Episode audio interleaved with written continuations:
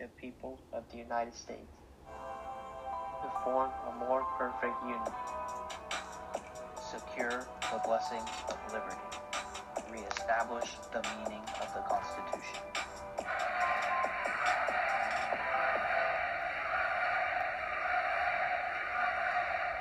Hello, friends, and welcome to We the People Show. This is your host, Tiger, and uh, just a quick announcement, just in case uh, I haven't told y'all. Uh, we will be, um, we'll be using. My bad. We will be. My brain just froze. Anyway, we will be using a new intro uh, music soon, an intro theme, We the People Show theme, very soon. It's currently being worked on and I guarantee it will be um, heard as soon as possible. And we appreciate if y'all like the old intro. It's just that we feel like, hey, it's about time that we make something new for the show, a new uh, intro music, a new theme, that is. Because, hey, it's always good to um, switch things up, you know? So, anyway, moving on to the topic of the day. It's been one year since President Biden's victory, and I just want to take the time to really um, go month by month of uh, what's been happening so far into the Biden and what's been happening so far under um, the Biden administration. We are currently on the 11th, yes, about the 10th. It's been 10 months since he was sworn in, and we are currently on the uh, 11th month of President Biden. Uh, first year is about to be over, just one more month to go, and there will be the second year, third and fourth year. And whether or not he's reelected, we will see in three years when we um, when we uh, get there. We will cross the bridge. So anyway, back to the topic. It's been one year since President Biden's victory. We are not going to go over the transition period uh, from November 2020 to January 2021 because it's it's just the last two months of the Trump administration, and uh, it's it was just bottom line it's just old news. So moving on, starting January 2021 to go month by month of the Biden administration. So first of all, from January 2021 to uh, March 2021, there honestly wasn't that much going on other than the fact that um, there was a rising border crisis in the southern border, and it's still a crisis to this day. It's uh, it's ongoing right now, and guess what? Vice President Harris has been made a manager to address this crisis, and guess what? She's she did not do her job, and she is currently not doing her job still.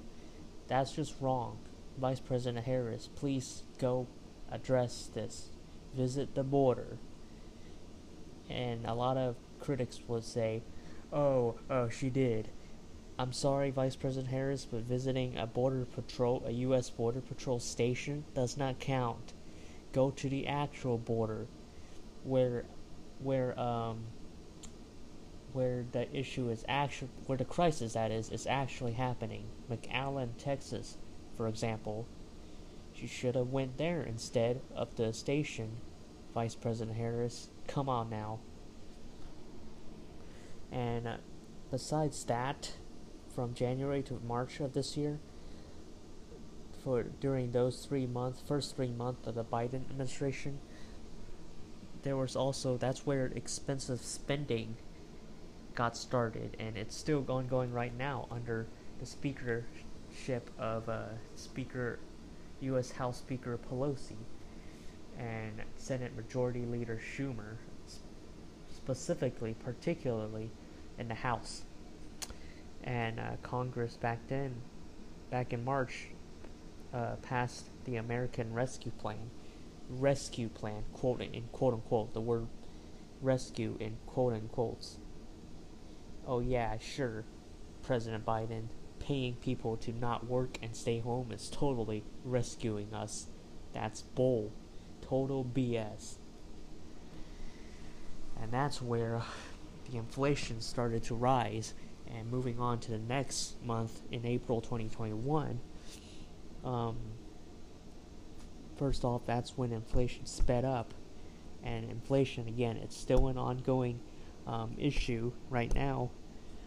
And uh, besides that, in April, President Biden addressed Congress very late as his de facto um, State of the Union address. He should have done it way earlier than that, like February or March, that is. But no, he chose April. So, anyway, from April to the next time frame, which was from May 2021 to uh, August 2021, over the summer, guess what happened next? Besides the economy being bad, um, the Keystone Pipeline was canceled by the Biden administration. Therefore, gas prices rose. Oh yeah, sure.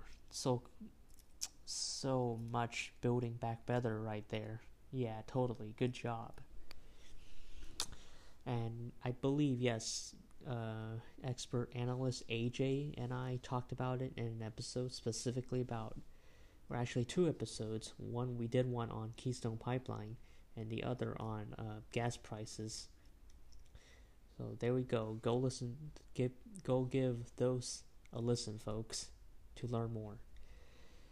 So basically, besides those over the summer, that's just how it is. An extra. Uh, an extra problem created. The pipeline canceled, Biden killed jobs, killed fracking, therefore gas prices rose from one to two dollars a gallon, and now currently it's three dollars per gallon.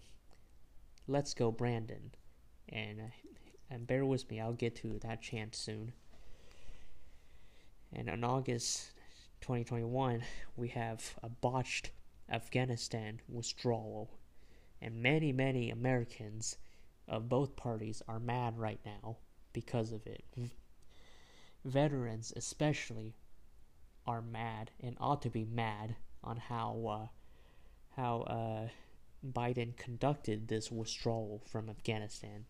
He left dogs behind. He left American citizens behind. He left our uh, Afghan allies behind.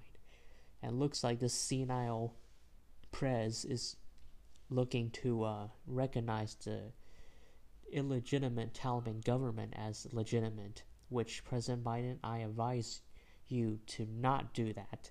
We should only recognize the Islamic Republic of Afghanistan, not the so called Islamic Emirate or whatever the hell of Afghanistan. We will pray for those Americans and Afghan allies left in the country. So, moving on from September 2021 until now, currently November 3rd, 2021, uh, or 4th, my bad. In, from, from September 2021 until t- today, November 4th, 2021. In September, first of all, President Biden introduced a federal vaccine mandate. Come on now, Mr. President even during the campaign trail, your ca- during the campaign, during the election last year, we warned that a federal mandate is unconstitutional. But no, Mr. President, you just want to do this nonsense still. You went ahead to do it anyway. And guess what happened? People are chanting, Let's go, Brandon, which is code for F Joe Biden, and that and that chant, F Joe Biden, has been started ever since uh, you botched Afghanistan. And uh, you deserve it, Mr. President. F you, and let's go, Brandon. And uh, therefore, approval rating drops. Well, this should be no surprise. It's it was at 55% average during the start of the Biden administration, and it's dropping slowly now to, I believe, a low 40%. So, good luck with re-election. President Biden. And uh, first of all, your party, the Democratic Party, haha, good luck in the midterms next year. And speaking of the midterms, uh, on Tuesday, guess what happened? The Republicans flipped Virginia. Glenn Youngkin won that election, and Virginia, starting next January, will uh, have a Republican governor for the first time in a decade. Not since Bob, not since when uh, Bob McDonnell was governor in Virginia.